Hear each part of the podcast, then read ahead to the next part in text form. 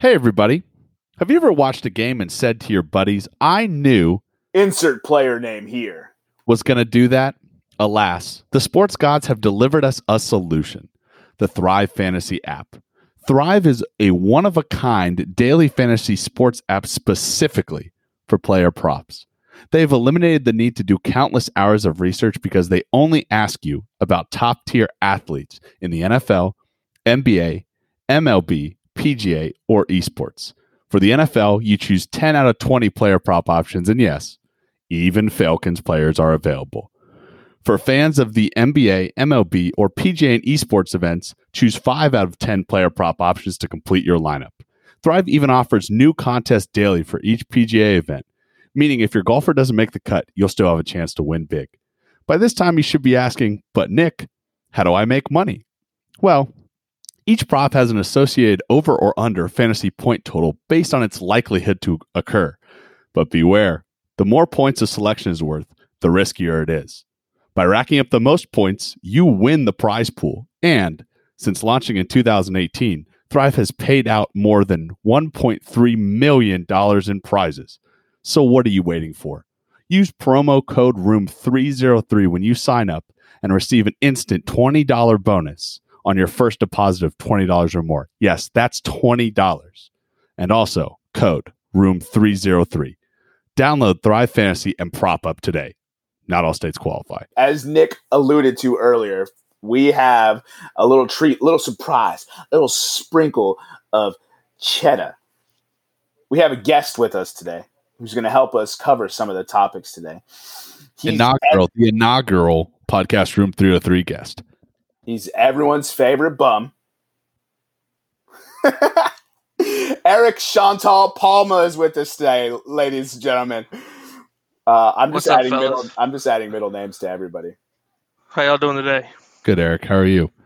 Doing good. I mean, I'm not enjoying the middle name, but it's better than my real middle name, so we're good. Now, now I don't, I don't want to freak you out or alarm you. Right? It's just three guys here talking sports. I mean, we are a sponsored podcast. A corporation does follow every single word. So if you say something, we're going to immediately blacklist you and never have a. and so, uh, good luck. Let's talk argument.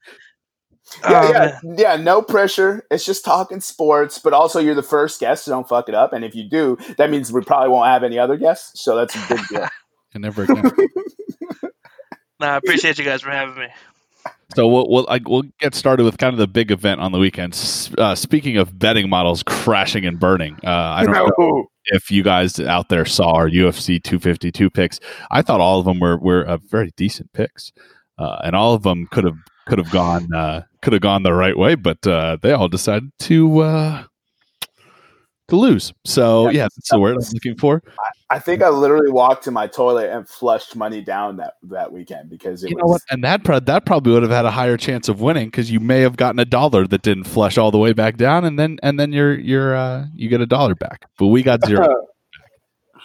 All right. So uh, for the UFC 252 recap, we're probably just going to cover the top main card. So What is Uh, Joe Joe Rogan had an interesting quote, didn't he? That that you that you said to me earlier. What was it?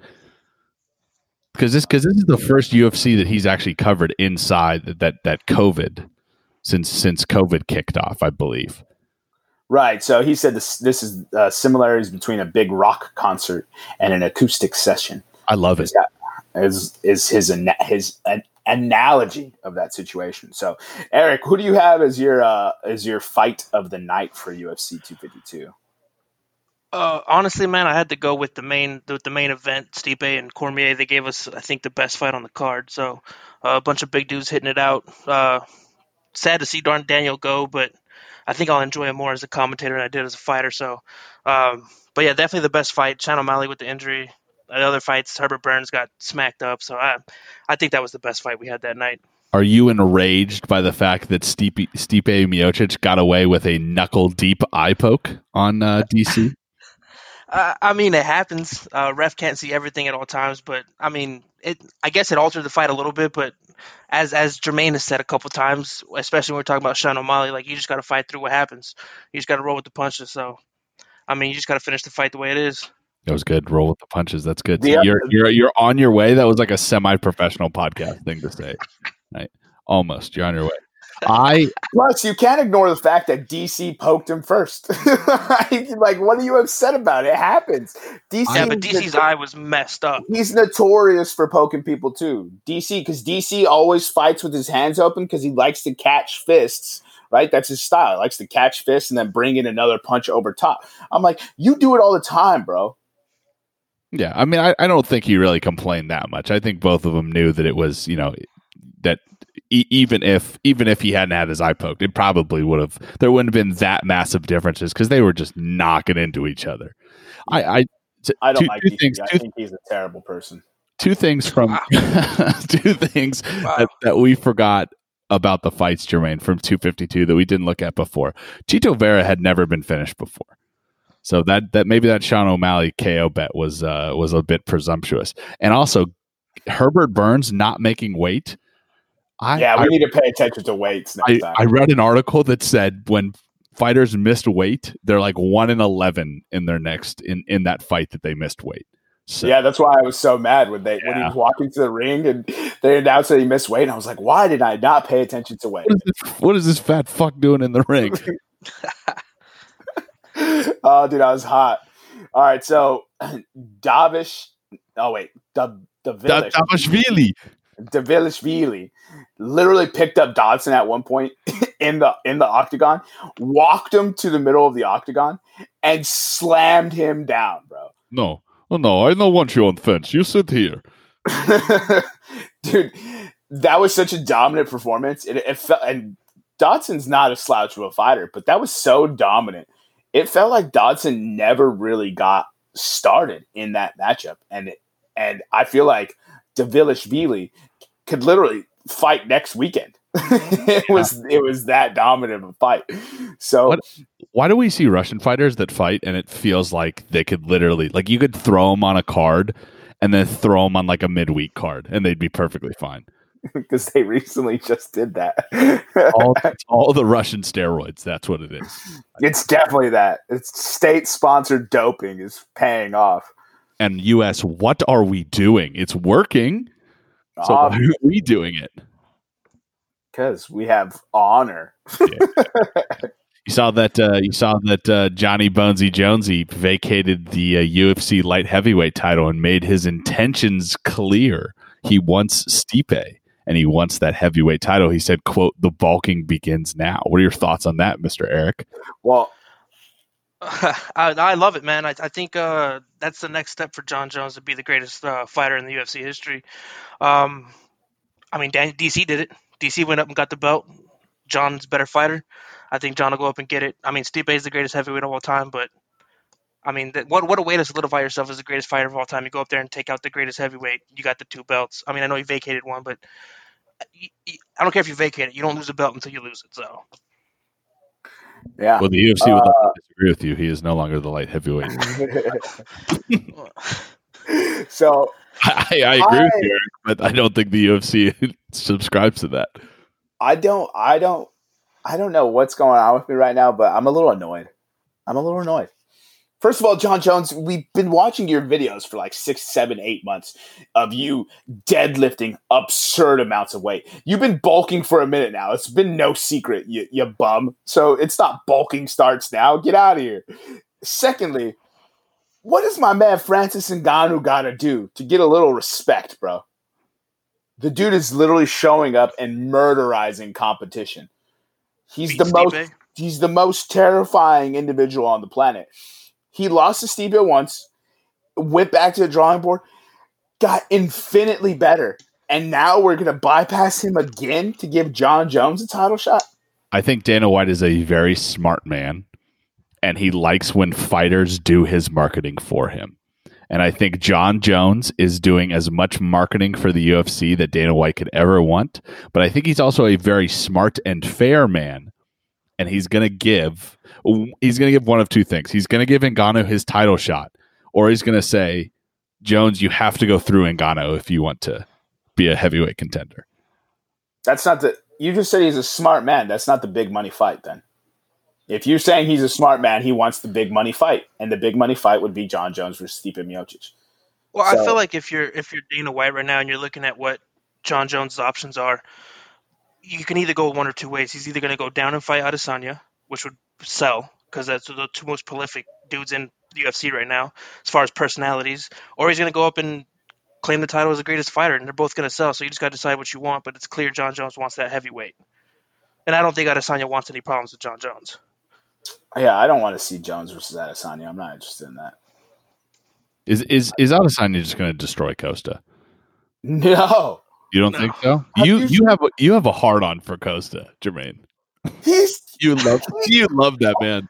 Are you kidding? Have you Here- seen here- Costa, dude? Here's here's gonna be the next quote out of Jermaine's mouth. Have you seen what this man looks like? Pull up a picture. Pull up a picture right now. Look at it. Look at him. Look at him, dog. Look at him. Look His at him. last three fights, he didn't look like that. Look at him now. I mean, check out those biceps. Check out those pecs, those abs, those legs. I mean, you could put this.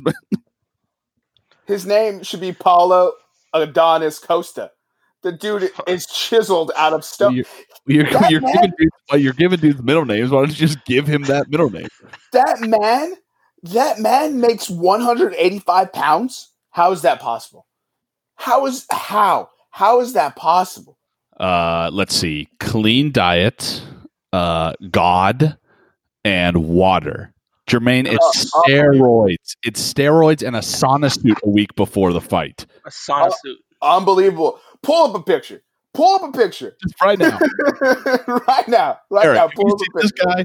Have you seen him? Have you seen Costa? Pull up a I mean, yeah, I've seen him, but up a I, picture I've seen a lot of shredded dudes get beach. torn apart. At the beach. I'm not saying that Adesa- Adesanya has no shot. I'm just saying I don't think he's going to destroy Paulo Costa by any means. Pull up a power- Show him at the beach. pull it up right now. Right Pull after he came out of the water. Get that picture. That really shows his definition and how good of a fighter he is and how much I would bet on bet money. oh, dog. So Herbert Burns lost to Daniel Pineda, making his UFC return since for the first time since 2013, 2014. Right? That was a lot, dude. He took this fight short notice, right? Herbert Burns is Gilbert Burns' brother. He trains with that entire team. He showed up overweight, and he got he's a Brazilian black belt. And he got put into a mounted crucifix, and Daniel Pineda just started raining elbows down on this man. Daniel Pineda was guys- eating potato chips on the couch, and he's been doing that for seven or eight years. And the UFC gave him a call, and he goes, "I ah, "Sure, I'll fight," and won and beat the man in his own game. Did you guys see the strike difference between those two in that fight? It was outrageous. It was like bro. it was like 170 something to like 30. yeah, it was. it was pure dominance. I'm so mad at Burns.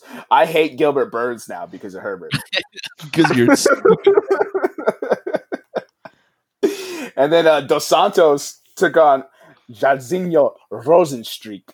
And uh, Dos Ah, Santos. Dos Santos had Dos Santos was doing very well in the fight, and then as soon as the thought entered my head that said, "Wow, Dos Santos is doing really well in this in this fight," Rozenstruik said, "Oh, that's right. I have what's called punching power." oh my goodness. And- Oh, It greeted uh, greeted De Los Santos to an early nap. yeah, Dos Santos is. What are, what are your thoughts on this fighty? Uh, kind of like that Paulo Acosta. I- When I saw Dos Santos getting the, the ring or the octagon, I was like, "Yo, this dude's shredded." And I was like, "Man, he's gonna put up a But did fight." you pull And the then picture. I haven't put up a picture do yet. the I haven't put up a picture yet. Do the side by side. You'll see 185 pounds don't look like that. That boy thick. that boy is thick. Bro, his thigh is the size of Adesanya's torso. seen bro. the California redwoods and you've seen Costa's legs. Back to what you were saying, E. I, I'm just, I, you know, I mean, like he, I saw him. I looked. He was in shape, the best shape I've seen Dos Santos in a while, and it was a good fight. And then all of a sudden, I, I think Rozenstruik doesn't get enough respect. I, I I think the dude should be getting title shots, or at least fighting people for the title. He just fought Ngannou. Uh, Right. Give him another one. he lost to Ngannou. That's why he doesn't get any respect. bro. one. oh man, I know. I mean, make, make, also, make that the Jones fight. also Rozenstruik is the sixth best contender, and obviously moving up since he just beat Dos Santos. So it's not like he doesn't get any respect. It's Uh, well, eh, my la- last comment on this fight is Dos Santos. Um, he's hit that that punch out limit. He doesn't have the chin anymore. It's kind of sad to see. It happens to fighters, right? It's happened to Luke Rockhold recently. Um, it's just they just don't really they don't they they've hit that threshold where their chin is not as sturdy anymore, and uh, I think it's it's almost time for him to to call it. And then, oh man, so this this fight, right? This is the fight that's got the world just collectively in mourning. 2020 keeps taking everything good. It's unbelievable. 2020 is undefeated. Sean O'Malley versus Marlon Chito Vera in the bantamweight co-main event. Uh, one of you guys could take it away. This just goes to my life lesson. This just goes to my life lesson in, in fighting uh, O'Malley. Never fight a white dude with dreadlocks. That's that's a that's something that I've lived with for most of my life. I've never had to enter in it. I've been in a scuffle a couple of times, and I've looked across the room, and there's been a guy with dreadlocks. White guy? No, I'm not going to find him. But uh, it it came to a it, it came to a uh, an end. The uh, Yeah, chain it was, trade. it was it was pretty bad. Give us a rundown of what happened. E. Well, I mean, the the dude was hopping on one leg. I mean, in fighting, I feel like most of your power, most of your everything comes from the leg. So if you're hobbling around, you don't stand much of a chance. I know your argument is to switch it to the jiu-jitsu, but he didn't he didn't have a leg to stand on in this fight, and I I, I think they should run it back because it was looking like it was going to be promising. That's an excellent pun. I appreciate that very much. But yeah, they should definitely run it back. I don't know how you guys feel, but I mean, Vera was top on top of the cage screaming at Joe and all this nonsense, but you didn't. You, you, you beat a man who was broken. Like let's You let's what? run that back and let's see what happens. He Won? it was he he won. I don't understand why. If I And won, it- I'm talking shit, bro. It wasn't even listen. They released the medical results today. The MRI came back negative for broken bones. So he tweaked. He tweaked his foot. Oh, I see. I didn't know that. Didn't break his foot. See, you you got to man up at that point. Didn't That's break his I was saying. Obviously, they didn't look at like tendons or like ligaments. But who needs those? Yeah, Your bones are still there. those are just for show. Ask Paulo Costa. Oh my god, Look, look, Yo, I can't. I can't wait. Eric, What's up? did you pull up the picture? I, I, I, I, I've seen the dude. I've, I've seen him. I've seen him shirtless. I, Blow it up I big, it. print it out, go to Kinko's, get it on a laminate board, blow it up 40 by 80, and put it on your wall so you can see what prime 185 man meat looks like. That boy thick. God, God is envious of Paulo Costa. That's Apollo. how.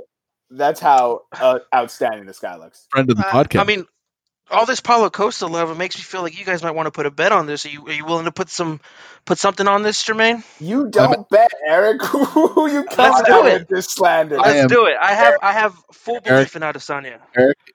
Have you seen what happened in Beirut? That's what happened to our betting model over the weekend.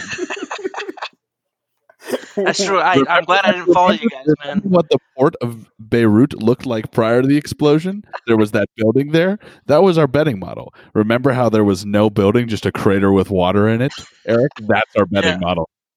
Kurt, So no, I won't be taking any UFC bets until I build it back. I'll go out and sell crack on the streets, I guess, because that's my, that's my next move. I gotta go turn tricks on the corners just to keep this betting up. Dude, so here's the last thing I'll, I'll leave with with the Sean O'Malley fight. Um, I hate when you see this star in the making about to just just break the glass ceiling and become the next big thing and they suffer and they suffer that just devastating loss right Called it last week. Said it'd I know. be a real shame if it happens. I did, and I announcer cursed him, bro. So bad he he hurt him. He probably tore a ligament, dog. oh man! All right, so let's move on to the heavyweight main event, the trilogy for the heavyweight championship of the Ultimate Fighting Championship. Words and things and stuff. Stipe Miocic versus Daniel Cormier, the rubber match. What a fight! First of all, Yeah. And still, what a fight. Holy cow, that had everything. The adjustments that were made round to round between by these fighters, I mean, it was world class. Absolutely world class. I don't like DC at all. Zero percent. I don't ever want to hear his voice again. That's how. That's how gl- glad I am that he retired. I am unfortunately stuck with him as an announcer, which is going to be terrible with his stupid big head. But the man is an all-time great. He's just the bridesmaid to the best fighters in, in the world, right? The best light heavyweight champion is John Jones, and then Daniel Cormier is his bridesmaid. Stipe Miocic, the best heavyweight fighter in the world, Daniel Cormier is his bridesmaid. Although, ah man, I feel like Cain Velasquez gets a little bit of disrespect in this. Uh, Cain Velasquez is an outstanding fighter. I wish I would have saw Velasquez versus Miocic. That would have been a dope fight. But what are your thoughts on this one, E? Uh, like you said, it was a great fight, man. Uh, and you know what the cool thing about these fights was was hearing these coaches talk to their fighters. Like you have usually have the crowds, and you don't get to hear you get to hear the timeouts, but I'm hearing them scream during the match, and like seeing how Stipe actually listened to his coaches. Every time John would try to, or I'm sorry, Daniel would try to go for a, you know, takedown or something, he'd be like, "Walk him to the fence." What does he do? He walks him to the fence, breaks out of it, starts punching. These guys were throwing punches, man. I at one point I, I didn't even know I don't think D, uh, DC knew where he was, man. It was it was a great fight in my opinion. Yeah, Yeah, I- DC, for for me it's it's it, it kind of seemed like it was so back and forth whereas Yeah. like Stipe would hit him and it would stagger DC back but while DC was staggering back and Stipe tried to make that quick move in DC would hit him with a defense and knock Stipe back and then they just meet in the middle again Did There you guys like- see that that elbow DC or uh, Stipe almost threw? the spinning elbow co- out of the clinch. Yeah, yeah. That oh, Oh, man, if you would have landed that, That spinning rocked his elbow, whew, that would have been a hell of a KO. I think DC was lucky to get to the to the to the fifth because if he wasn't saved by the bell, you know, yeah, man, shout out Screech. If he wasn't saved by the bell, bro, he was gonna get ended in a second. He Yeah. was crushed. Man, Miocic dropped him in the second. He dropped him so eerily similar to the way he ended the fight in the fourth in this in the second uh the second rematch. Man, I was like, this is it. This is where it ends. And then I looked at the time and I'm like, oh, he got saved. And then the bell rang and I felt I think Miocic uh DC was like asking in the corner, he's like, Did I did I did I drop? Did I drop? Yeah, I'm like, what what? Yes, yes, you did, dog.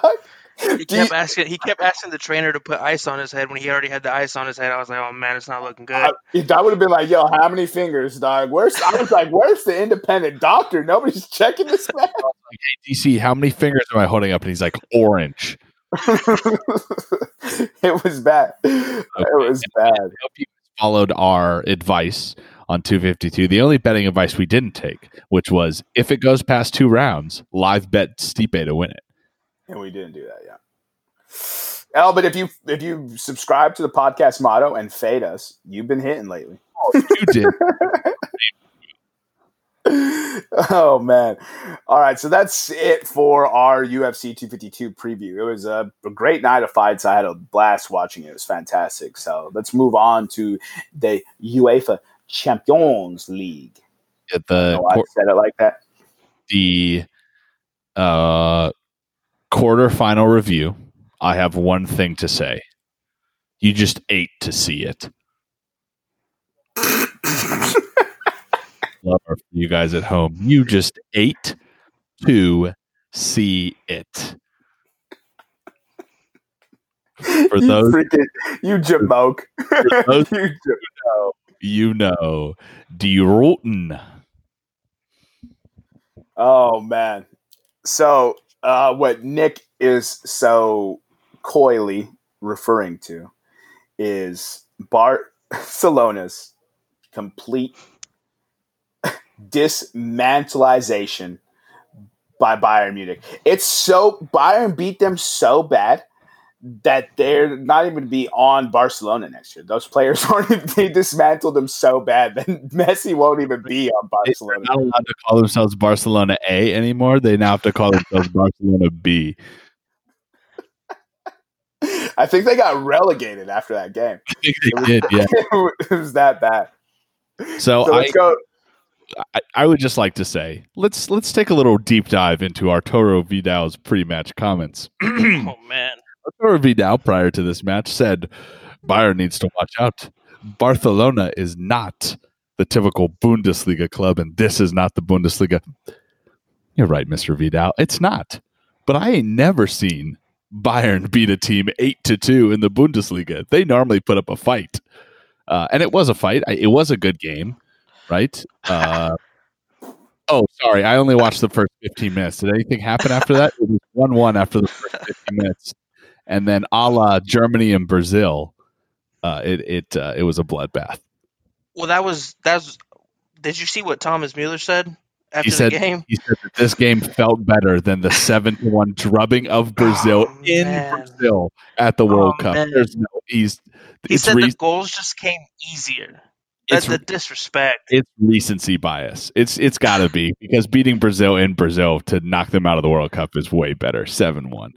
I don't know, man. That's I love the shit talk. That is fantastic, bro.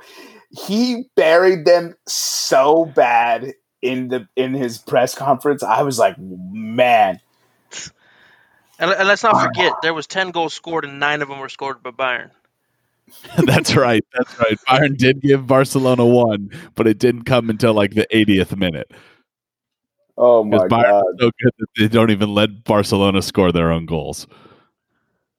But uh, but Jermaine, this this led actually you, you joke about them being uh, that Barcelona has been relegated, but there actually was a major development that came just minutes after uh, this game. What was that? They fired their coach. Oh yeah. Now, you, you had a conspiracy theory about this that I that I think the people would love to hear. Conspiracy theory. What are we referencing here? Yeah, well, we talked about pre-show that you that you that you think he was out already. That the reports coming out of Barcelona is that he was out already. Oh, he was 100% out already. Did you see how that team performed in La Liga this year? Oh my god. That is- they, they looked terrible all year. I mean, they weren't eight, eight, eight two bad all year, but they were pretty bad. Oh man. I just I, I I love it. I love it because there's this argument that like somehow like soccer teams don't play in the Bundesliga. Like somehow uh, La Liga and Serie A and Liga One have such great teams, top to bottom, that they just prepare these guys for Champions League runs.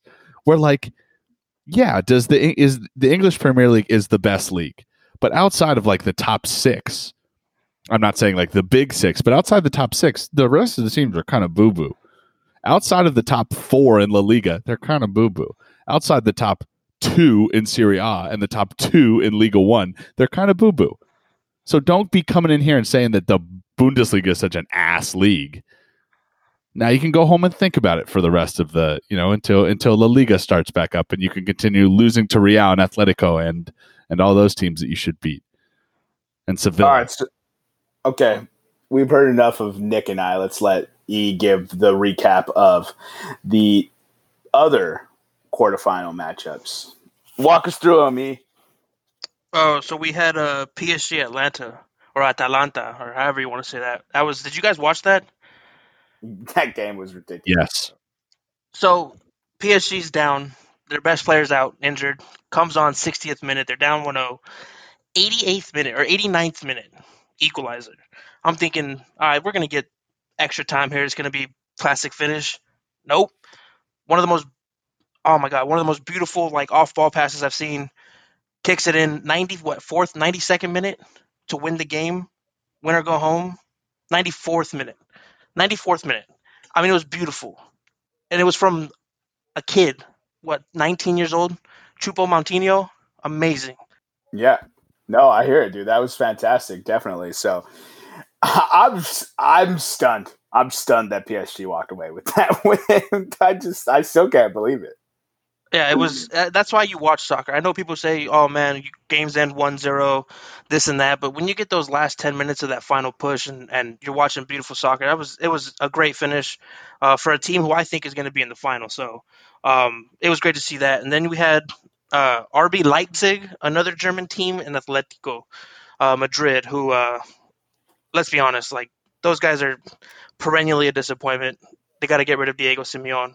But it was a great performance from RB Leipzig. They lost their best player. He signed with Chelsea. They went out there under man and they they beat a, a solid defensive team. They put two on them and won the game. So that was that was fun to watch. And then we had Pep and the City Boys against Lyon. And uh, I mean, there's not much you can say about except for another failure for Pep Guardiola. It was Doesn't glad to see him go down in flames. Pep doesn't semi. He did it. He didn't do it with Bayern. He's not doing it at Man City. Oh, Man City. I'm sorry.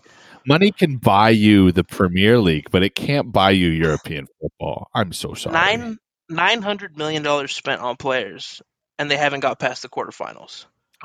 They they killed the financial fair play though. Oh, dude, let's not get let's not get started on that. They didn't. They didn't- they just didn't have enough. Uh, what am I looking for? They didn't have enough pep in their step. I mean, every year, and you know he wanted this because they lost the they lost the Premier League, they lost in the FA Cup, a season with no trophies for them after spending nine hundred million dollars on players. He wanted this, and it, just to see them go down in that fashion, just get outclassed on every level by That's- Lyon. That's that's what I was going to say. Is well, if he wanted it, he certainly didn't convey that message to the Man City squad that he put together because uh, it seemed like every time they would attack, Lyon would just bounce back and attack right back, and the the the Raheem Sterling miss is Oh, is is is is uh, shades of uh, Chris Wondolowski in if if you remember that name from the men's national team in the World Cup when he had it yeah, sit yeah. yeah. rushed over Hey. the bar from four yards out. Chill out, bro. Don't bury the U.S. men's national team on this podcast. I mean that was that was almost as bad as Messi and Aguero missing in uh for Argentina against Germany. I mean that was you don't get more open than that, and you don't get a better shot on goal than that. That you how do you, and he's one of the highest paid players in soccer, and that's Even- what he did. But the, the funny thing is that even if he banged it in, it still would have been three two Lyon. True. So Well, I mean If- it would have been two two. oh, You it would have never been know. two two. and I- then it's I- anybody's ball game except Yeah. for Man City because they suck. they stink. I, So I what do you- so- obviously so- I don't like Man City. So E, so we got the on Tuesday. Obviously, we got PSG and we got RB Leipzig. They'll play. Well, that's tomorrow, I guess. Whenever you guys are hearing this podcast, it'll be Tuesday, and then on Wednesday we have Bayern and Lyon. Let me hear what you, uh, what you, who's who's going to the final and who's winning it. Uh, I'm gonna go with the obvious pick here, man. I on every level of of the pitch, Bayern just looks faster, stronger, and better than everybody. They got the X factor and and Mueller. That dude, you put him anywhere on the pitch, he's gonna deliver. Whether it's a cross or a pass or a shot, he's gonna do something. Um, they literally look unstoppable. They dismantled a a quality team. I know we make fun of Barcelona and they're falling apart. They fired their coach, but they still beat a contender, a perennial contender, eight to two in a game where that usually ends two to one, two to zero, one zero. They put eight on them. Let me ask, let me ask Um, you this: When was the last time Barca contended? I mean, they're there every year. I mean, the what, last time they won was what 2015. 2015. But still, I mean, every year they're in the quarter, they're in the semifinal. They have arguably one of the greatest players in the world. Still, eight to two. It's this team looks far and above beyond everybody that they're going to play. I don't think there's any hope for Lyon. I would love to see the French team pull it off, but Bayern just looks unstoppable at this point, and they're only getting better. They added they added Sane from City. It's they might go back to back. Something I mean, Real did it. I think I think uh, Bayern might have that that quality on the pitch right now. And as far as the other game, PSG Leipzig, I I, I got to go with the PSG. What they did in the in the last like six minutes of that game, the speed they showed, the, and they're going to be playing a lot of the players that weren't playing. They're going to have Mbappe for a full ninety. They're going to have Di Maria. They're going to have Verratti. Goalkeeper being injured might suck, but I think they have enough quality on the pitch to, to run to run the you know run the table on that and, and join Bayern in the final. I think I do you think that, think? that hesitation that you had though. You you pretty much said right off the bat, Bayern Bayern's going to beat Lyon, right? I agree with that. Yeah. Um, I don't think it's going to be close. I think Bayern's going to beat him. I would say probably like a 3-1 or a 4-0, right? But there was a Yeah. slight bit of hesitation that you said when you said I have to go with PSG because it is not out of the realm of possibility that PSG plays as poorly as they did against Atalanta and they lose. It would have to lose like 2 1. It would have to be RB Leipzig hitting them on fast counters and then literally playing stop the bus defense, right?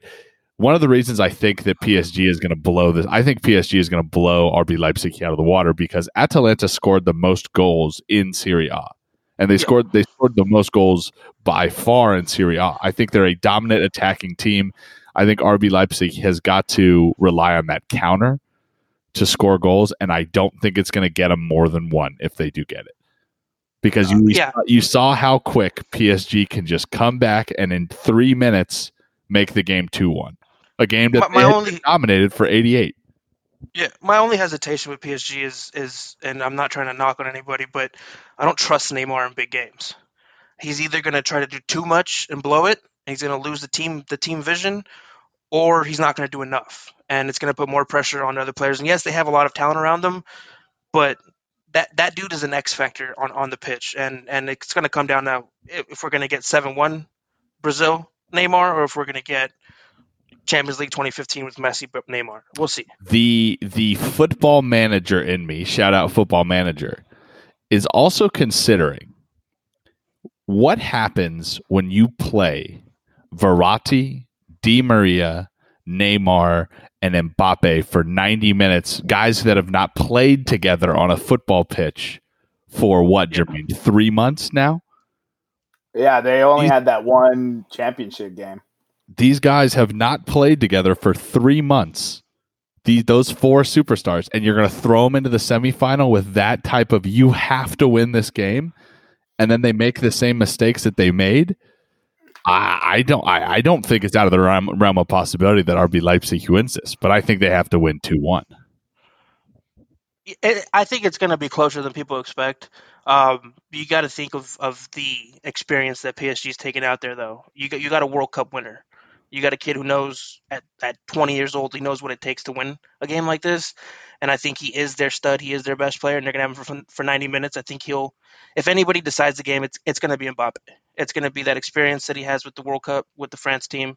I think it's going to be their speed because Di Maria, Verratti, those guys are quick. They're going to add a whole lot of speed that they didn't have on the pitch. And I think that you know it comes down to if the if the team can counter PSG's attack, they might be able to put one or two on them. But I do think that speed is going to be is going to be the end of RB, RB Leipzig. By the way, at last check, RB Leipzig is a plus three thirty dog. So Yeah, I think you're both wrong. I think Lyon and RB Leipzig are going to win, and they're going to be in the final, and it's going to shock the world. And Bayern's going to underachieve like they always do in Champions League. And and I'm just going to bury Nick.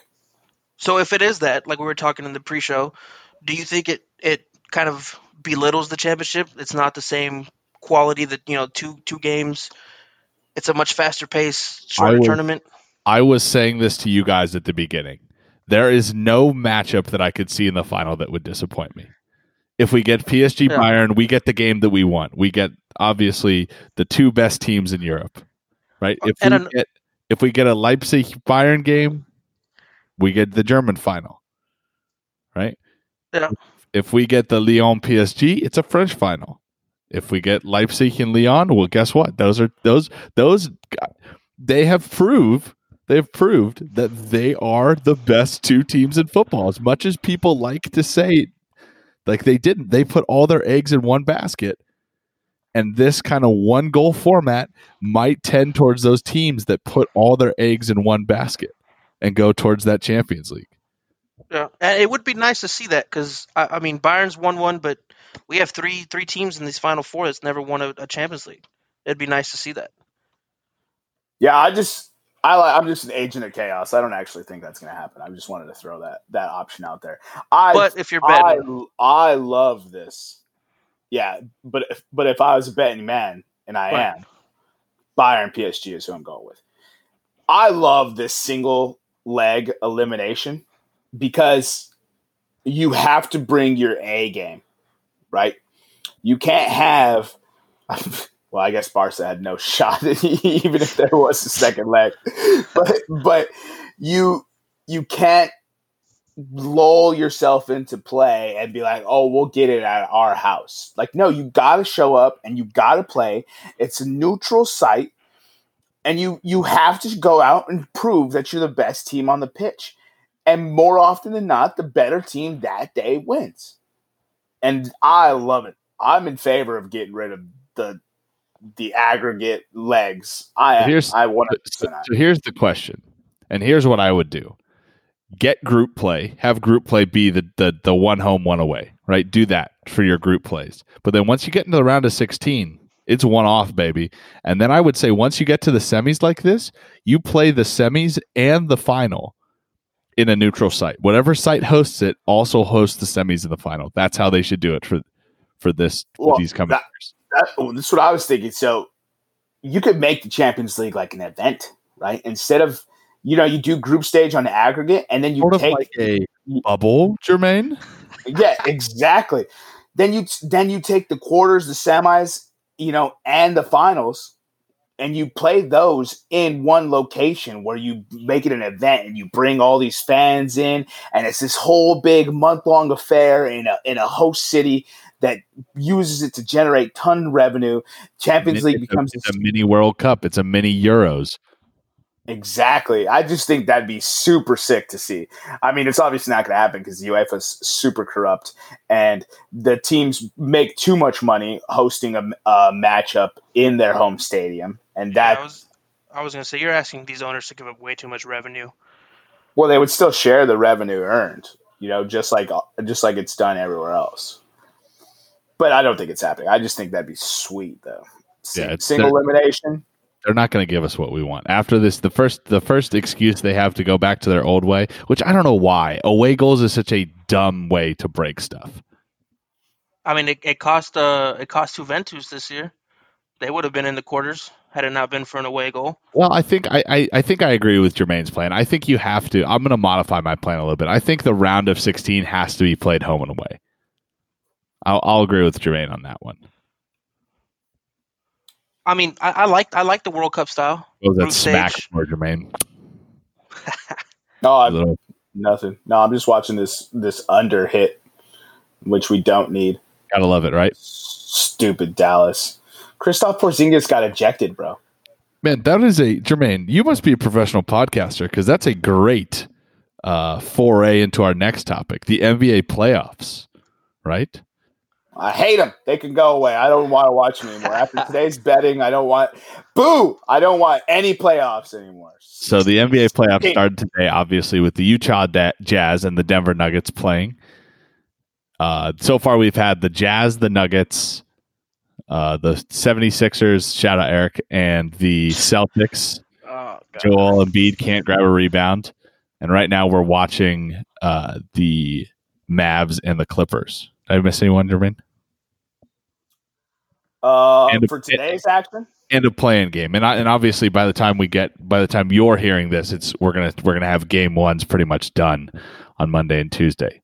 But uh, Donovan Mitchell dropped 57, and the Jazz still lost. So Jermaine, your our theory still continues to hold. Like, what are the Jazz? they're the most perplexing contender in NBA history, probably. Let's let's let, e, l- let me get your thoughts on that. The Jazz are the number four team. They're number four, right, Jermaine? The Jazz? No, the Jazz They're the six seed. Six seed, yeah. So the, Six seed. give give Oh, me wait, a no. breakdown on the Utah Jazz. I listen. They got a good team. They got good players, but they don't have enough. I think they're. I think they're a warm up for an actual contender. They're they're a nice test to see where you're at because they have great defense. They got a kid in Donovan Mitchell who's good. He dropped 57 today, but they lost Mike Conley. I don't. I- think it's just a warm up series for the Nuggets at this point. Get ready for the Clippers or Mavs. Let's not let's not jump the gun here. The, the Mavs are gonna get buried by the Clippers. it's a good game right now. Without Kristaps Porzingis, they're one. They're down one in the fourth quarter. Did you guys So- watch the game though? That that overtime. Yes, it was it Yes, was it was it was an amazing game. It was I feel like it was an instant classic. It was a great game. Here's It the thing, though. Till it went into overtime, and then it was the kind of uh, the Yeah, Nuggets- yeah, they separated themselves. Yeah. out the water. See, the, the problem with the Jazz, I feel, is like is Rudy Gobert. Love the dude. Yeah, he's the whole reason this bubble thing happened. True, Yeah, But- he started COVID. You're right. but he's he the traditional center who can't do anything for you on the offensive end except getting putbacks. It hurts them. they need a they need a guy who can stretch the court and hit hit big outside shots. That that's the only way they're going to get better. Sort It's of not- like a Giannis. It's not Gobert. Oh. It's not Gobert, dude. It's Bogdan Bogdanovich not being there is huge. He's exactly that player you just described. uh, then the, the other thing is they got they got fleeced in trading for Mike Conley because uh, man, the fall off is real with Mike Conley. Uh, unbelievable. I'm shocked. I don't think he stays with the team next year. So So a, a, a question for both of you. We've seen this this NBA bubble go now through the the we'll call them warm up a scrimmage, a preseason, the playoff. Uh, the, what do you call it, Jermaine?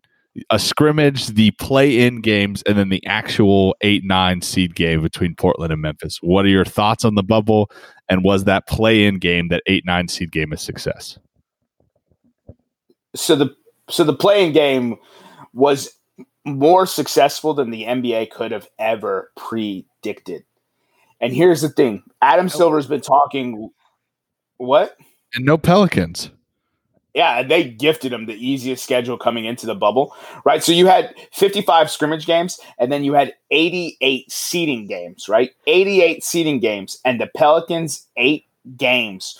The last six were against terrible sub 500 teams, and the Pelicans bottomed out. They asked out. They couldn't get it done. The NBA hopes and dreams were slashed, but nonetheless, a star was still born on another level. This man stamped his name as one of the greats right now in Damian Lillard. And him going toe to toe with a young up and comer who most of my boys are super high on, and I see why. I mean, the dude is a baller. Eh, Dude, Ja Morant versus Damian Lillard was a great showdown. Both of them dropped 30. CJ McCollum hooped. Jusuf Nurkic, his grandmother dies. He goes out and has a double double before halftime. He finishes with 22 points, 21 rebounds, uh, six assists, two steals, and two blocks. The dude hooped. Carmelo, skinny Mello, is the most fun player to watch right now. The dude is playing defense like I've never ever seen it before. He's hustling up and down the court. And then in big time pressure packed moments, the 15th leading scorer in NBA history is hitting clutch bucket after clutch bucket. He's literally only like, I think he's only like 40 points back of passing Tim Duncan for 14th all time. Wait, Skinny Mellow? Yeah, You look- skinny Mello. Picture of him? bro. Bro, Skinny Mello is hooping, and I love it because most of my boys don't like Carmelo Anthony. And Carmelo Anthony heard them, and he said, Watch me work, dog.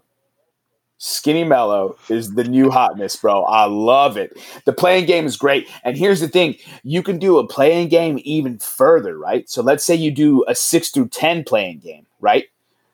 So you do a six through 10 series, and then you, or you do, uh, and then you do like a nine through 12 right? There might be some overlap, but you you can play in those games that way. Like you can make this a much more robust play-in system, and then you can rest teams at the top. And let's say you do rest teams at the top, and then they get rusty, and then we're led to another we believe team of the Golden State Warriors sinking the Dallas Mavericks. Oh, the drama is uncanny. Plus, the extra generated revenue that would become from play-in games is upwards of a hundred million dollars and an association that took a huge hit by losing $300 million and its second largest market in the world with its current relationship with China, they need to start thinking outside the box to generate revenue. And this play-in game was so successful. Fans loved it. Players loved it.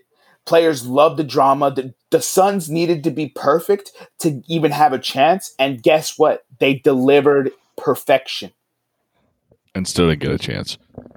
and still didn't get a chance, bro. That's how that's how scintillating the play-in games were.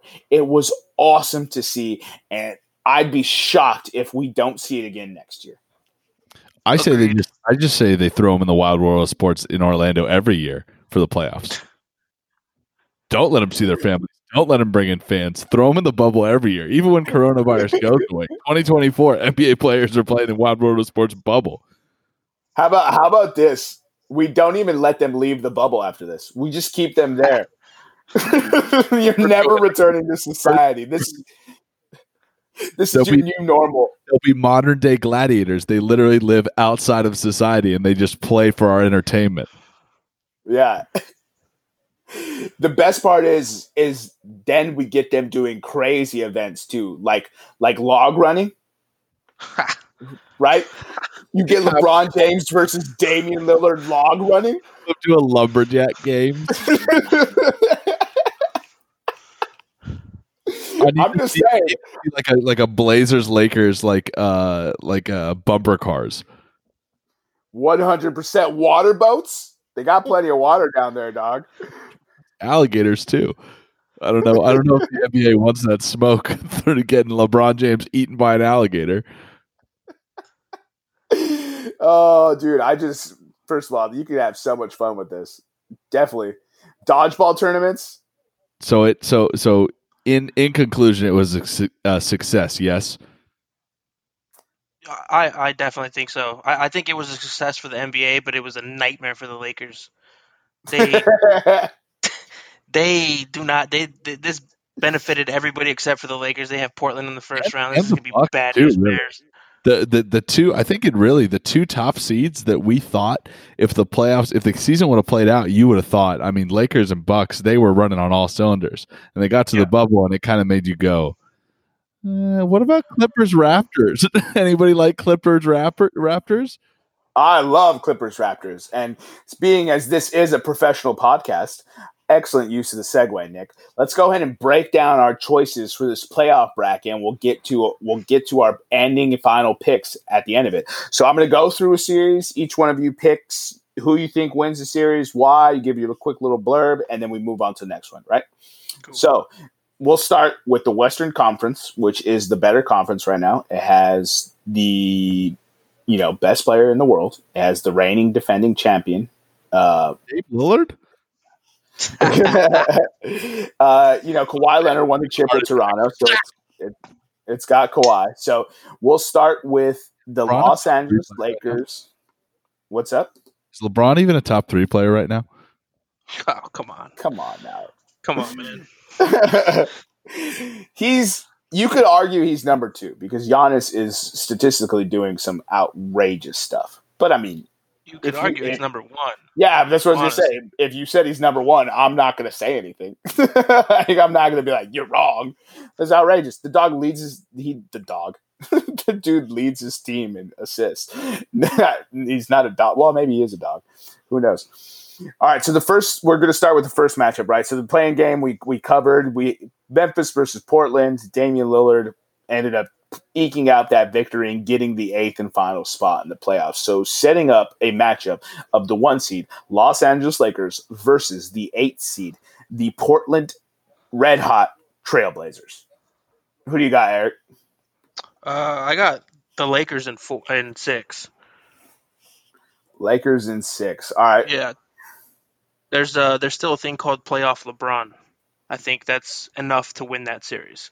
Lakers in five Yeah, I mean, I, I think the Lakers win it too. I, so the greatness of Damian Lillard right now is why I gave them two games because I think greatness can can completely take over and win a championship. I mean, not a championship, win win a ball game, right? I think Uh, I think he I think he surprises them game one and wins uh, Portland plus five Portland money line NBA uh, game point model for podcast from two or three. You know, what- you know what's so funny is I actually, I actually th- think the same thing. I, I was like, Damian Lillard's going to come in game one and get the victory, and it's going to be similar to the way Allen Iverson won the first game in the finals versus uh, Shaq and Kobe. And it's gonna wake him up. Let's let's not go putting those two on the same level right now. What? Come on, man. Whoa, hold on. LeBron James and JaVale McGee are on the same level as Kobe and Shaq right now. Come on, man. We're talking Allen Iverson and Dame Lillard, the greatest pound for pound player, and a dude who hits big shots. Hey, did Allen Iverson have uh, three straight games of forty plus points ever? Because I, I not- remember saying earlier that Wilt Chamberlain was the last player to do it. you're, you're you're you're living in the moment, man. Are you kidding me? The dude is averaging like 37 and 9 assists right now. I'm not saying he's not a baller. I'm saying we're comparing him to pound for pound one of the greatest basketball players of all time. And did he not strap up his team like a backpack and carry him to this spot? He takes him to the finals. I'll give him his respect. Until he takes a busted ass team to the finals, he's not. Wow. Wow. His Go team go plays- back and look at that AI squad, man. I hate to bring it up. I told myself don't bring up Allen Iverson, but it, it just happened naturally, and I can't help it. It did not happen naturally. Look at you. No, that was a one hundred percent segue. Don't don't fool the people out there to think that oh, I guess Allen Iverson just came up. How did this happen? all right, so we all got Lakers winning. Uh, you know that we differ in games, but uh, I definitely think Portland wins. It's not going to be a sweep, right? We can all agree on that. It won't be a sweep. Not a I It won't think- be a sweep. I I think that this is the best and worst thing that could have happened to the Lakers because their offense is so terrible right now, right? But the defense of Portland is so awful right now that it might be the thing that the Lakers need to get their offense going. And if they can get their offense going, they can make that run that we all expect them to make. You know what I mean? Like I've been saying all year, I got the Lakers winning the title.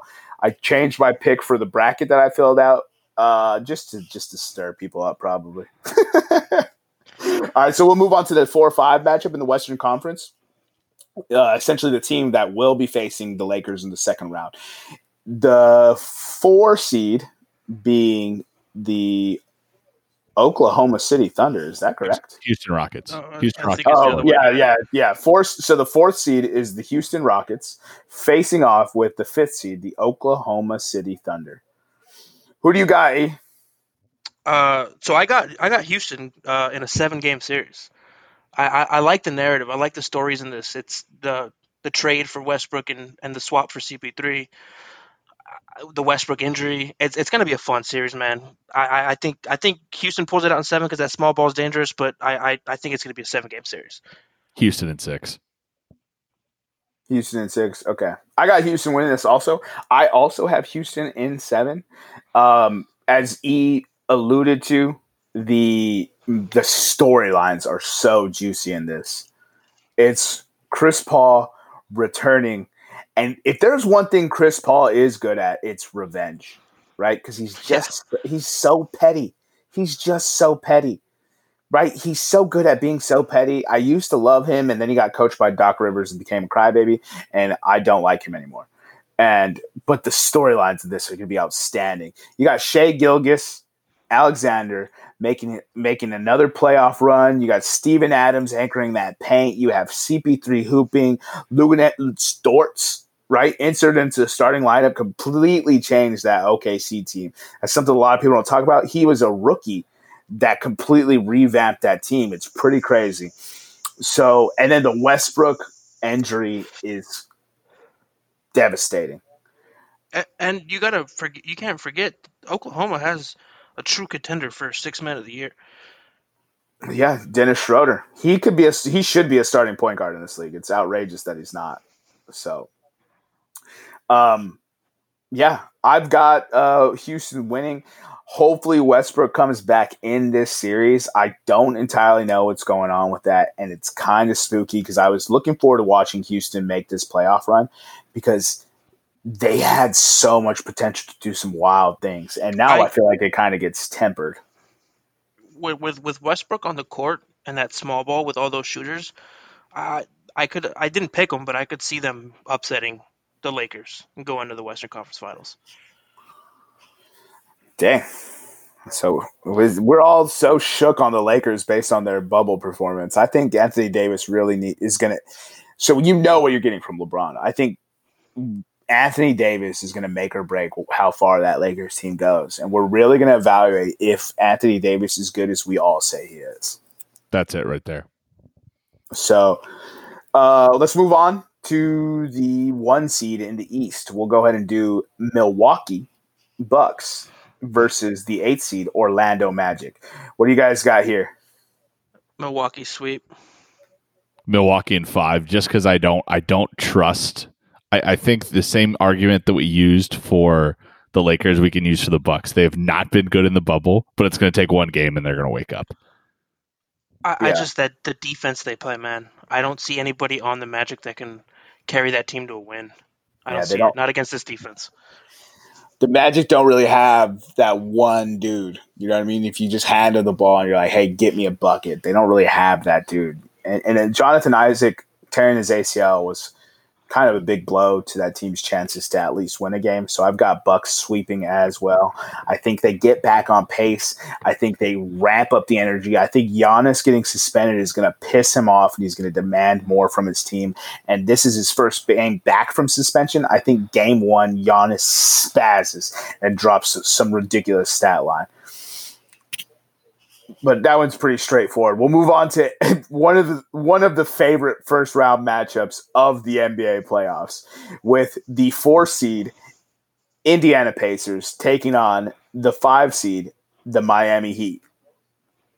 Who you got in this one, Eric? Uh, I was torn, but I got to go with Miami and six because they do have Jimmy G buckets. G forgets because he gets buckets, but I, I do think the the shooting with Duncan Robinson uh, and Hero or Hero, however you say it, and uh, Bam Bam's just he's going to be one of the best centers in basketball once once he hits his prime. So I, am going to go with with Miami on this one in six. Yeah, Miami in seven, but I could I could easily see it's going to come down to a game seven, and whoever wins it is going to get swept by the Bucks. So so I mean, it's it's it could be Pacers in the Heat. I, spoiler, bro.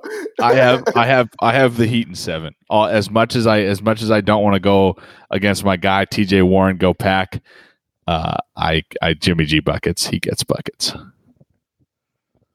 Yeah, so I've got the Heat in uh, seven as well, Nick. I think this game goes. I think this series goes seven because of Oladipo's star power, right?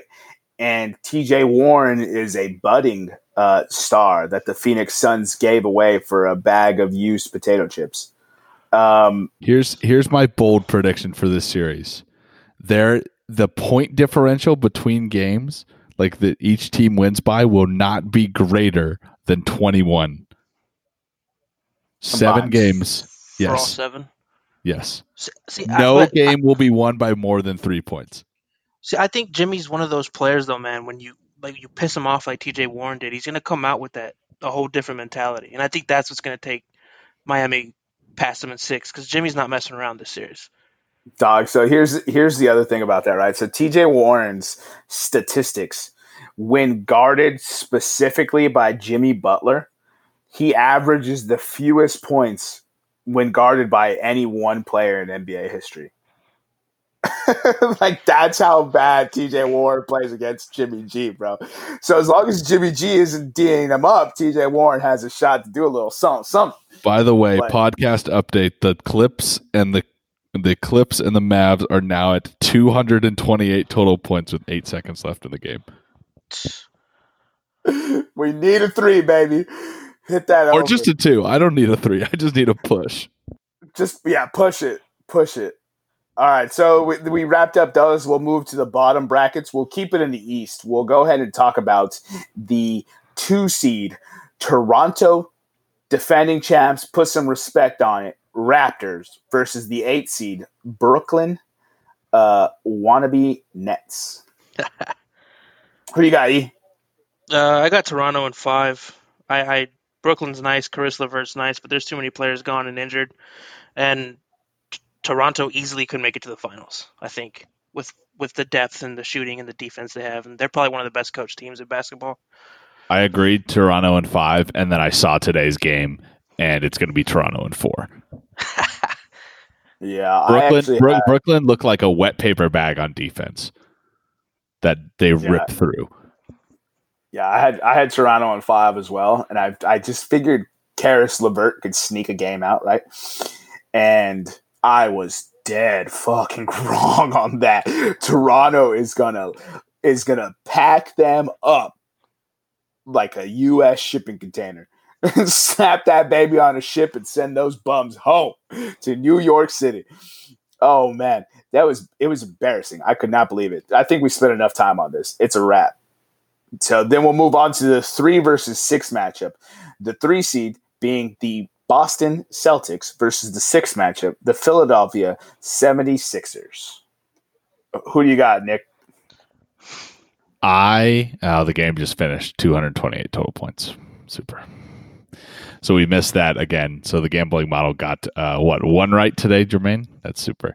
Um, Mollywopped. mollywopped. Uh, I was vindicated by.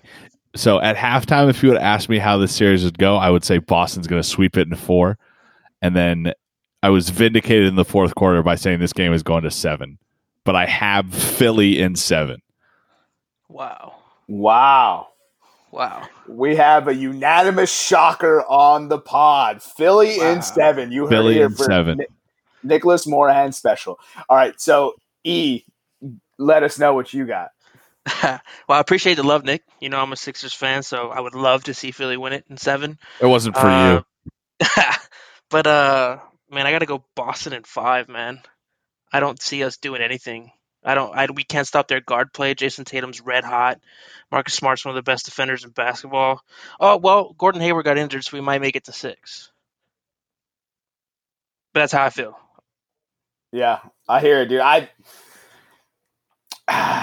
Alec Alec Burks has been a revelation for the Philadelphia 76ers in the bubble.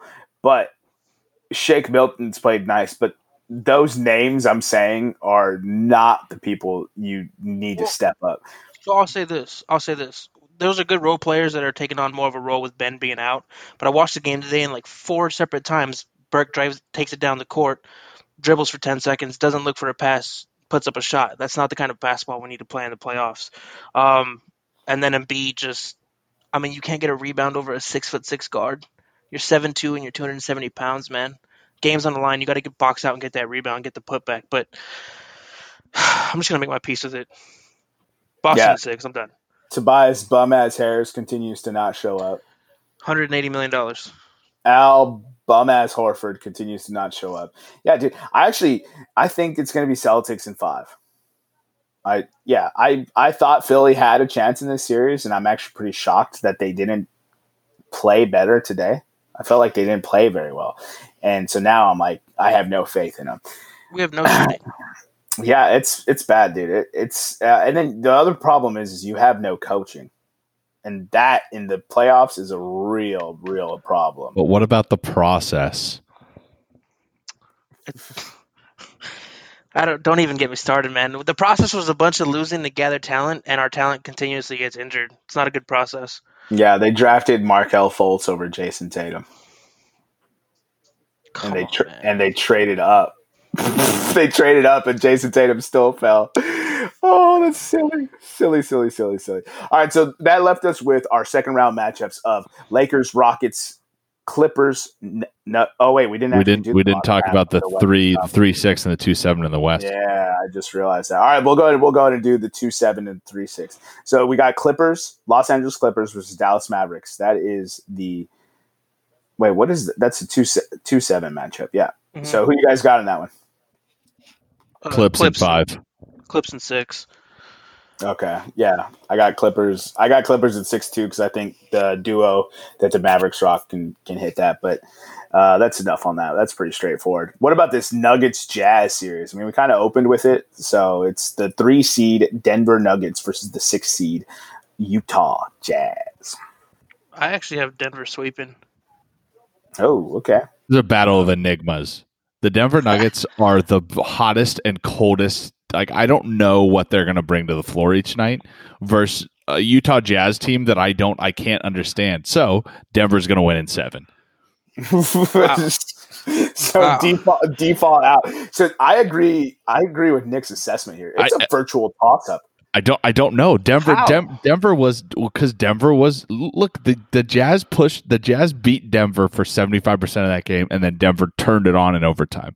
If Denver comes hot or cold tomorrow, I, I- I don't know. That's what I'm saying. I'm, that's what I'm saying. Like, who This knows? is, this is the battle of I don't know teams. and I've we've been betting Denver this whole restart, and Don't we get me literally hate ourselves every time we bet. Denver, Denver has dog. not won us a bet yet. I, I just I, I, I, I don't see Donovan Mitchell giving you 57 every night.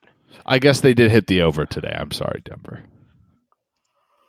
And I I just- I think Michael Porter Jr. is a revelation for this team, man. The dude would have been the number one pick had he not injured. Yeah. I know. I wanted the Bulls to draft him, but you know, GarPax got fired. See the beginning of this podcast. all right, we're gonna move on. We all got Denver advancing. We don't know how many games though, because good lord, Denver is confusing. Uh, so we'll go in and do the second round of the Western Conference, right? So we got the one seed Los Angeles Lakers taking on the four seed Houston Rockets. It's actually pretty funny how this worked out. I think that of the two teams that the Lakers are facing in this playoffs, they didn't want to face either of these two teams. they really did not want to face the Trailblazers or the Houston Rockets, and somehow through the draw got of it all, that's who they're going to end up getting. Um, who do you got in this matchup, Nick? Lakers in four. I, I, I, I am very firm that Portland grabs one tomorrow and it wakes the Lakers up, and they're not going to hit opposition until until the Western Final.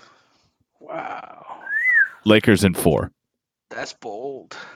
Okay, I got Lakers in seven, man. Listen, you you two guys are the basketball guys here. I just I just come in and I make predictions, and if it hits, I can ride that for the next two years. That I predicted the I predicted what what was going to happen. so you got the Lakers sweeping the Rockets. Sweep. just- it's a matchup nightmare for the the tall woods trees of the Los Angeles Lakers taking on a small ball Houston Rockets that toughed out a tough win against the, the, Thunder, but Westbrook will be back and return to form at this point.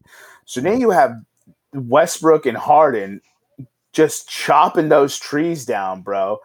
I don't I I like I like E's take on Rockets. No, no, we no, ins don't do anything fast. Lakers in seven.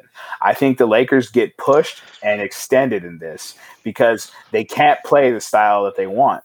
I think this series is won on the back of Rajon Rondo. I think Rajon Rondo actually surprises a bunch of people because playoff Rondo is a real thing and and he's so good at setting up easy buckets and he's going to have to play a lot because the Rockets play such a small lineup and he's going to be able to to dissect the middle of that court. Uh, one of the things, one of the knocks I have on Houston is is perennially James Harden gets tired in the playoffs, 100%. and, And, I he's think, going to have to play without rest- Westbrook. but he's gonna have that rest now, that couple months off, and they're a lot faster and they got better shooters. I know they're small, but LA is gonna have to adjust to the smallness. Not Yeah, Houston. exactly because they're going to play small no matter what. yeah, it's gonna be dangerous, man. I, I got LA in seven, but it's gonna be dangerous. Yeah, I agree. I think this is that's what I was saying. This is not a matchup the Lakers wanted to see. All right, so then we got the two versus three matchup. The two seed being the Los Angeles Clippers, the three seed being the Denver Nuggets. What do you guys see in this one? Clips and five. Clips in seven. Clips in five, clips in seven. I've got clips in six. Um, I think it's going to be a great series. I think. See comments about Lakers or, about Denver Nuggets and coolest team ever. I think Denver steals one, and I think that game's not very close. I think Denver wins by 20, and everyone's going to go, wow, this Denver Nuggets team is so good. But this, I, I will tell you one thing this Denver Nuggets team is not that good. It is a Denver Nuggets team at the end of the day. oh, he's burying his own team. I love it. So this series is going to be a battle of two of the most talented teams in the Western Conference. So it should be a lot of fun. I've got Clippers in six on this one. So that sets up the the Los Angeles showdown that everyone wants. But let's move to the East before we get to that, and we'll start uh, with the one seed Milwaukee Bucks taking on the four seed Miami Heat. Nick already alluded to him that he has the Bucks sweeping. So he's got his one seeds bringing out the brooms in the second round. Might as well not even watch that. what do you got, E? Uh, I got Milwaukee in six. Yeah, so I actually really think that this is uh, this is the matchup that Milwaukee doesn't want to see. Bam Adebayo can guard Giannis, right? Jimmy Butler can guard Giannis. Kelly Olynyk's a problem, right? He's got his confidence back. Dragic, Herro, Duncan Robinson, the way our coach Spo coaches that team is going to present a lot of issues to, to that. With that being said, I don't know how Milwaukee. Uh, I don't know how Miami's going to get wins off this. I've seen some pretty pretty horrendous wide open threes given up by Miami this whole restart. So I think that plays into the favor of the of the four out one in kind of style that the the Bucks play with Giannis being the point, and it's actually going to be Bucks in five. Uh, we'll go ahead and move on to so we got we all got the Milwaukee Bucks advancing. We'll go ahead and move on to the two three matchup, which I think is pretty fascinating to be honest. Uh, not the two three matchup. No sir. no sir. Maybe in your brackets, but the two six matchup in my brackets. Yeah, but your bracket's busted, bro. Uh, has the that series concluded yet? Then please, the two three in your brackets, the two six in my bracket. You may proceed. All right, well, well, let's go ahead with Nick's bummy bracket. it's going to be. Toronto at five. We, we got Toronto. All right, you got the Raptors. Yeah, it's going to be Toronto in five. Just because I think Philly steals a game, because that's very typical Philadelphia is to steal a game, I, I, I can't even with you, man. Uh, and I you got, know it is. You know it is. It's your team. They can steal a game, but they're not going to win another game. man, yeah, it seems to happen to us every year. Celtics got us in five last year. Um, We're going to push them to I- seven this year. I got I got uh, Toronto beating Boston in seven, man. It's gonna be. I think it's gonna be my favorite series of the playoffs. Yeah, this series this series really stacks up. So as I said about the the two three matchup over here on, on the uh, Western Conference side, which is the most talented on the West, I can say the same thing about the two three matchup on the Eastern Conference side. The amount of talent on these two teams is outrageous, right? Top to bottom, these rosters are loaded. So that's going to give us 48 minutes of action packed hoops, and it's going to be bananas. I've got the Raptors in seven, but I think they actually blow the, the the Celtics out in the seventh game because their their pedigree of last year being taught how to win shows up and they actually clamp down on Jaylen Brown and Jayson Tatum. Kemba Walker hoops, but the two young guns, they kind of struggle and Raptors take it by a 10 plus point margin. Right? So that sets up uh, no matter how Nick decides to get there. that sets up a 1-2 in both conferences we'll go ahead and start with the matchup that everyone wants, right? We'll go ahead and start with the Western Conference. It is the Battle of Los Angeles, right? Awful movie, but this is this should be great. This should be great drama. We've got the Los Angeles Lakers, the number one seed, taking on the number two seed in the Los Angeles Clippers, right? In the year that Kobe Bryant of Kobe Bryant's untimely passing, Los Angeles will be represented in the finals. We just don't know which team. Who do you got, Nick, and why? It's to be the Lakers. Lakers in seven. I th- this is a this is a team of destiny, man. I mean, I I think that I mean, see see first round playoff appearance against Portland. See uh playoff against the Rockets. The Lakers all the LeBron LeBron style teams always do this where they'll roll through the first game, they'll roll through their second series, and then they'll come up against this opposition that toughens them for the finals in which they steal it away at the last second. It's just it's it's it's a typical LeBron thing. LeBron is is being blessed by Kobe and he's going to win this game in 7 in typical LeBron team fashion with a J.R. Smith 3 at the buzzer or some crap like that uh, to to win it in Game Seven. Lakers in seven. All right, E, what you got? Uh, I got Clippers in six, man. I got uh the probably the second best defensive team in basketball, also the second best offensive team in basketball. I don't see how the Lakers can generate enough points outside of LeBron and AD for them to overcome this Have juggernaut. you seen the movie Angels in the Outfield? E. I hey, that's fiction, man. I'm talking facts here. I I just I just I don't know, You're man. gonna come I, if you're gonna come after this movie. You can get the fuck out. no, If it's you're a, gonna come it's, after a cla- Angels in the Outfield, it's a classic saying movie, it's but fake. but this this it is fake. You're fake. This this LeBron these LeBron Lakers are built like all his previous teams. They put a bunch of trash around him and expect him to carry them. I, I know they got AD, but I don't think AD is a top five player right now. And Kawhi is Whew. This is why he's on arguably the- the best player in basketball. And I and you know how I feel about Kawhi. I can't stand the dude, but I think he's he's LeBron's kryptonite, and I think he I think he puts an end to the LeBron era this year. Dog, the first guest in podcast history just hitting some flagrant fouls of takes, dog. Yeah, we're not having AD another one. Not AD's not top five. Ooh, he's Congrats, gonna Eric. ruffle blew it. feathers. He's got the potential to be a top five player, yes, but is he not currently? He's not doing it. Okay, There's, I'm there's not. cats I'm that not. are balling out of control right now. I'm not agreeing or disagreeing. I'm just saying he came to this podcast with a hot take, uh, the hottest of takes. Bold, bold some- prediction some for you, for you, Jermaine. Your Bulls sign him. They get rid of this crappy management they had, and they get AD next year. It's a homecoming for him. Did you guys just see my camera level change? Yeah, that's full chub.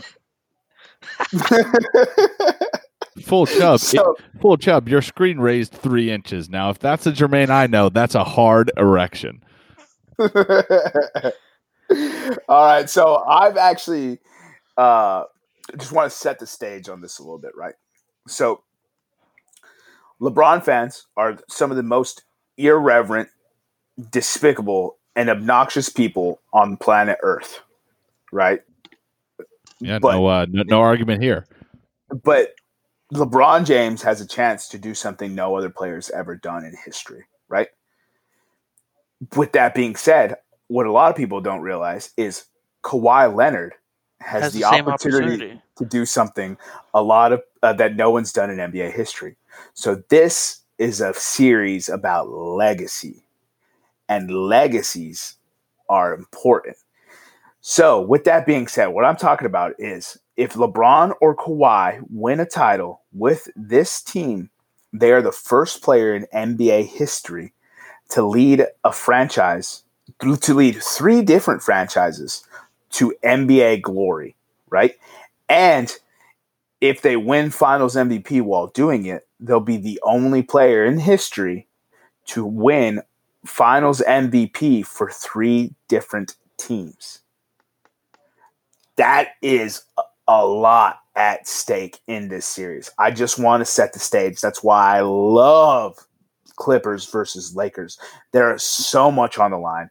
We have four of the top 10 players in the league in this matchup, right? It is outrageous how much talent is on the floor in this. E just made a weird. Paul- E just made a weird face. Why do you not think that what Jermaine said was true? Uh, I, I just think don't think Paul Paul George George is is top top 10. 10 player. Paul George is outrageous, silky smooth, hooper, bro. I just watched him dominate in the fourth quarter against the Mavericks while we were while we're doing this. He was just getting to the rim at ease. He's playing. He plays the game at his own pace, which is which is something that you don't really see a lot. He moves so smooth, like he's gliding across the court, and just fucking lays the ball up at the rim. And you're like, how did no one stop him? He's not moving very fast, and somehow he still does it this series goes to seven games.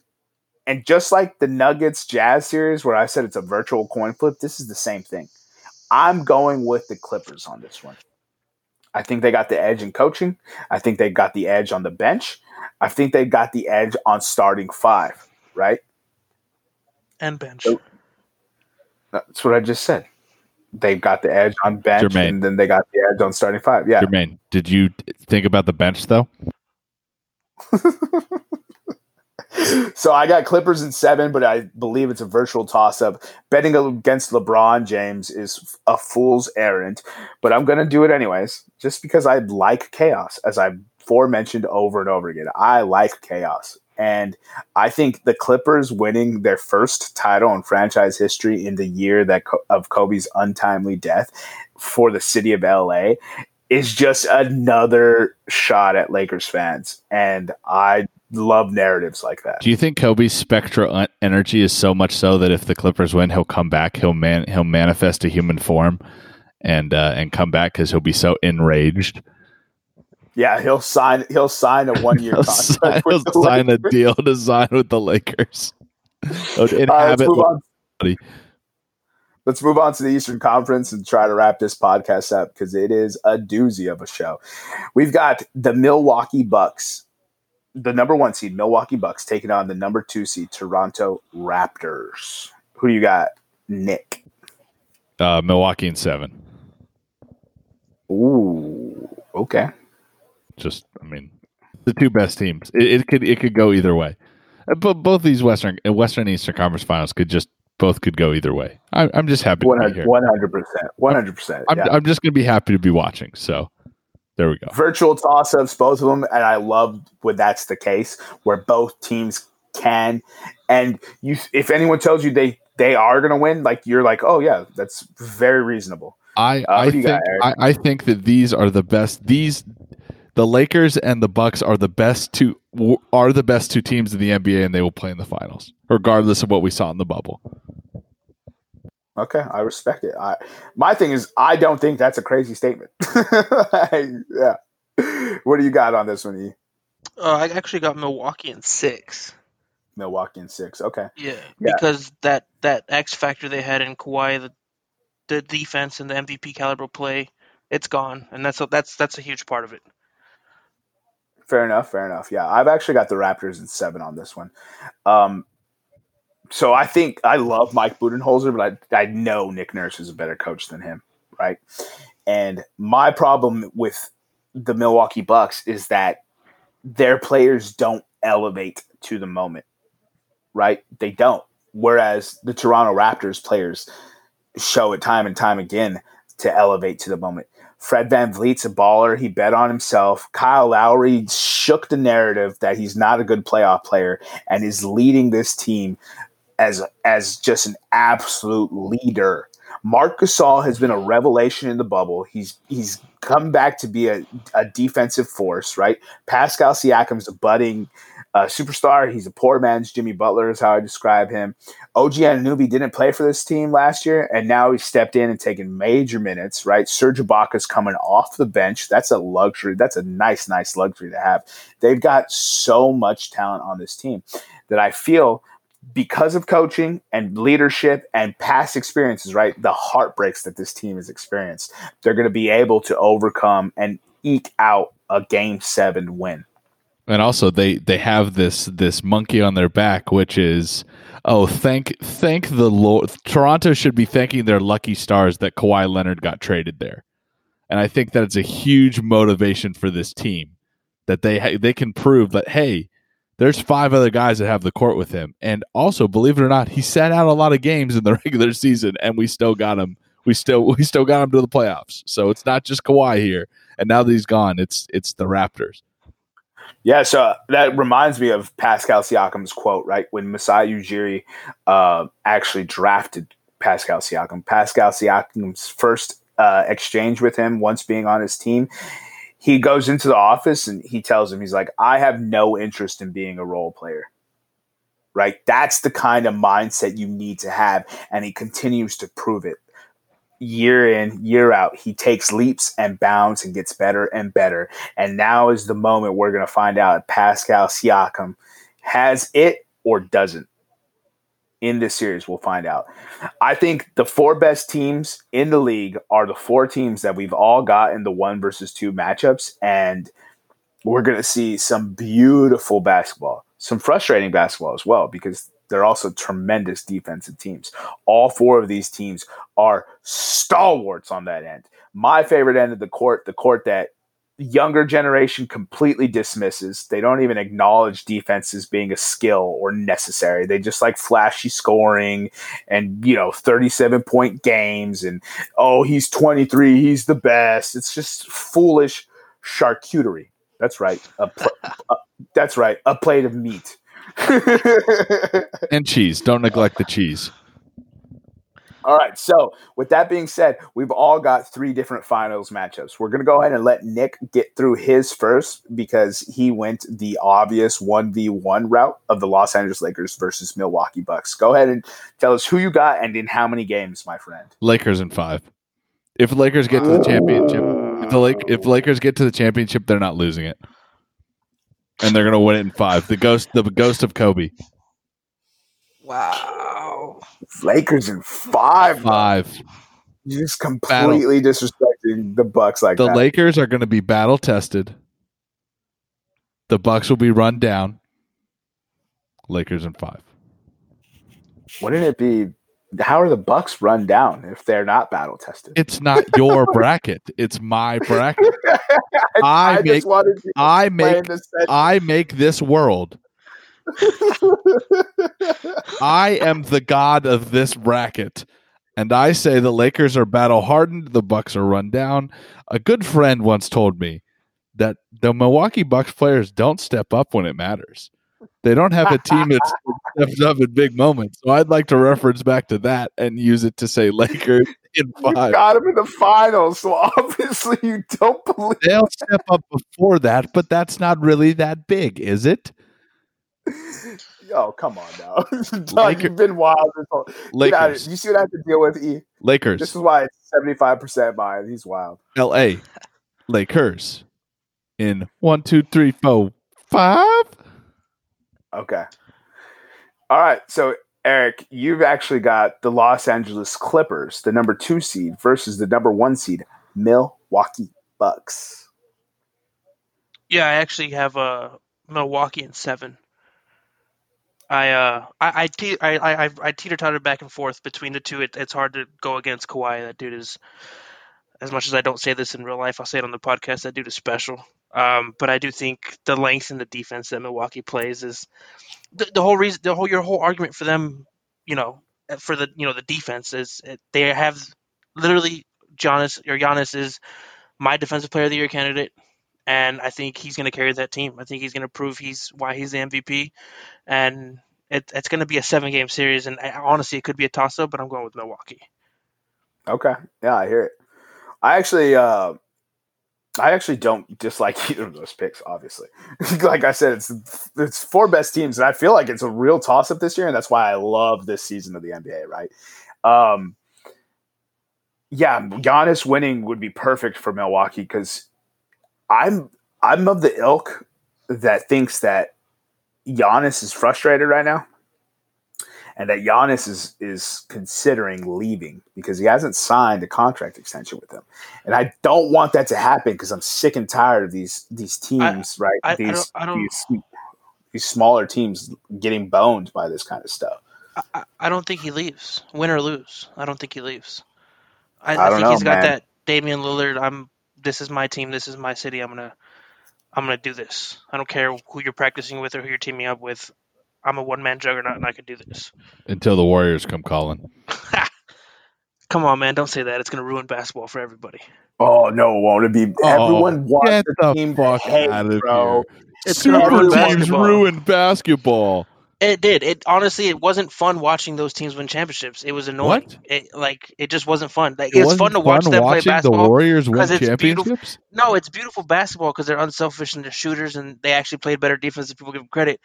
But So where, it's just annoying. Like, I want from? the I want the competitive. I want a seven game series. Because you? Is it not fun because you wanted the Philadelphia 76ers to win? It's never fun being a Sixers fan. Let's just put it that way.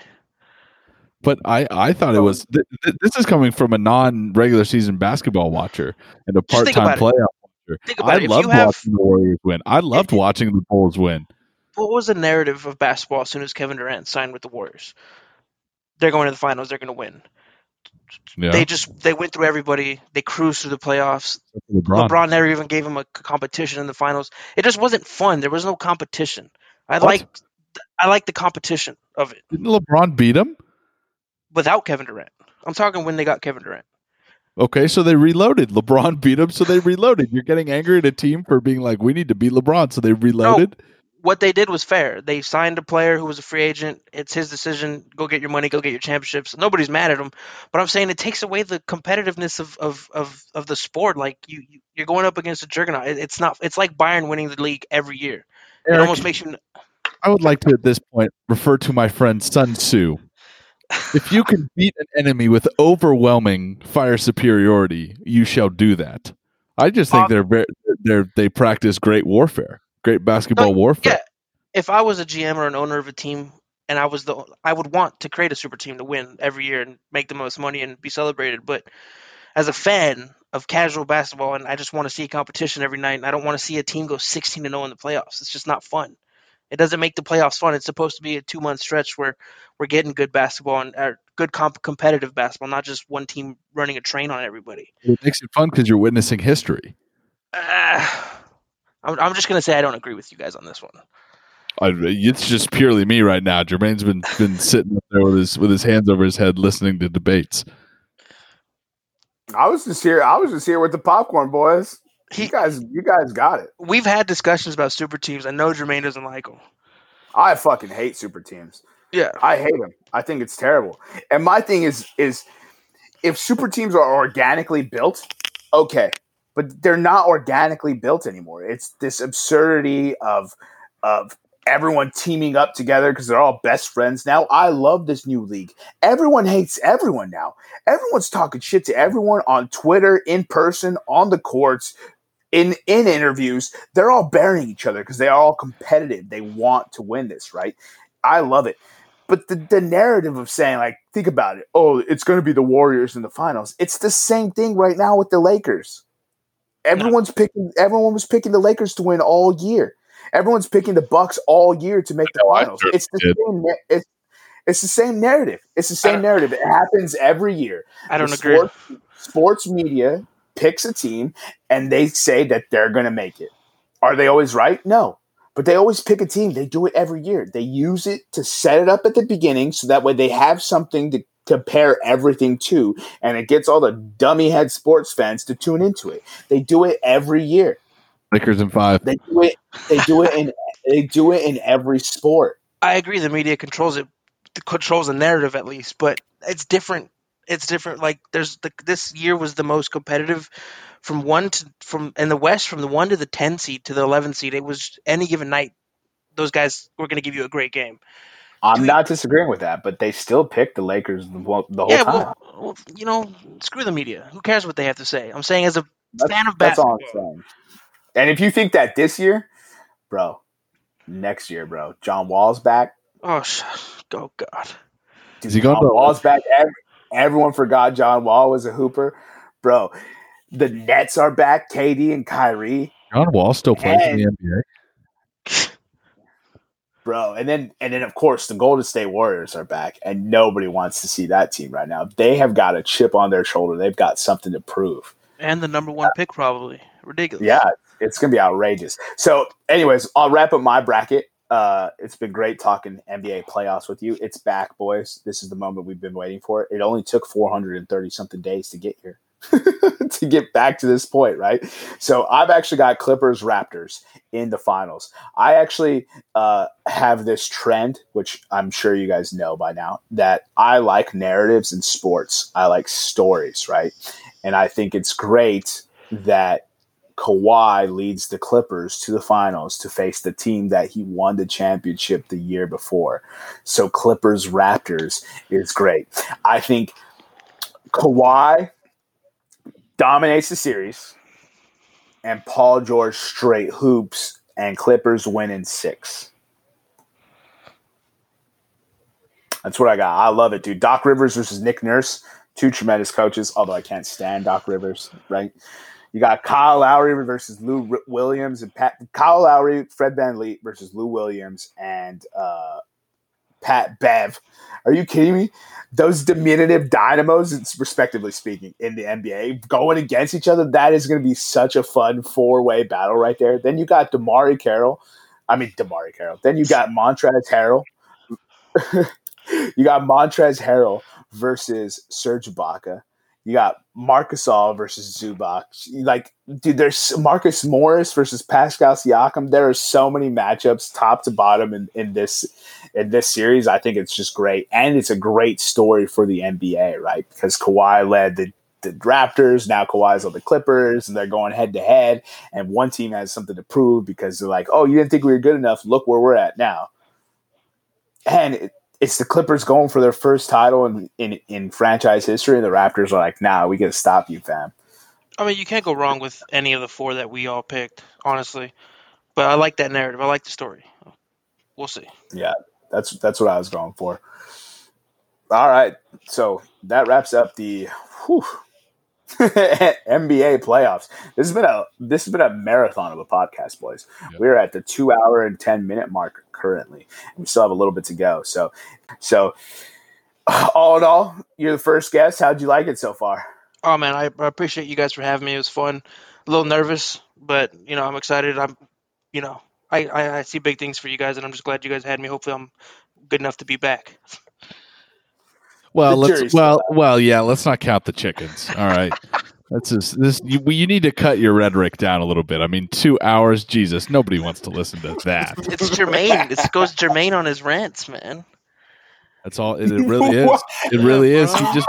This is what I've been telling you, man. He just sits here and he bloviates and he just talks and talks and he doesn't shut up. I can barely get a word in. Nick was like, "Lakers five, boom, move on." Boom, boom. That's it's called professional podcasting. E Lakers five because that's why. Because I said so. Because it's my world and I says and I says and what I says goes.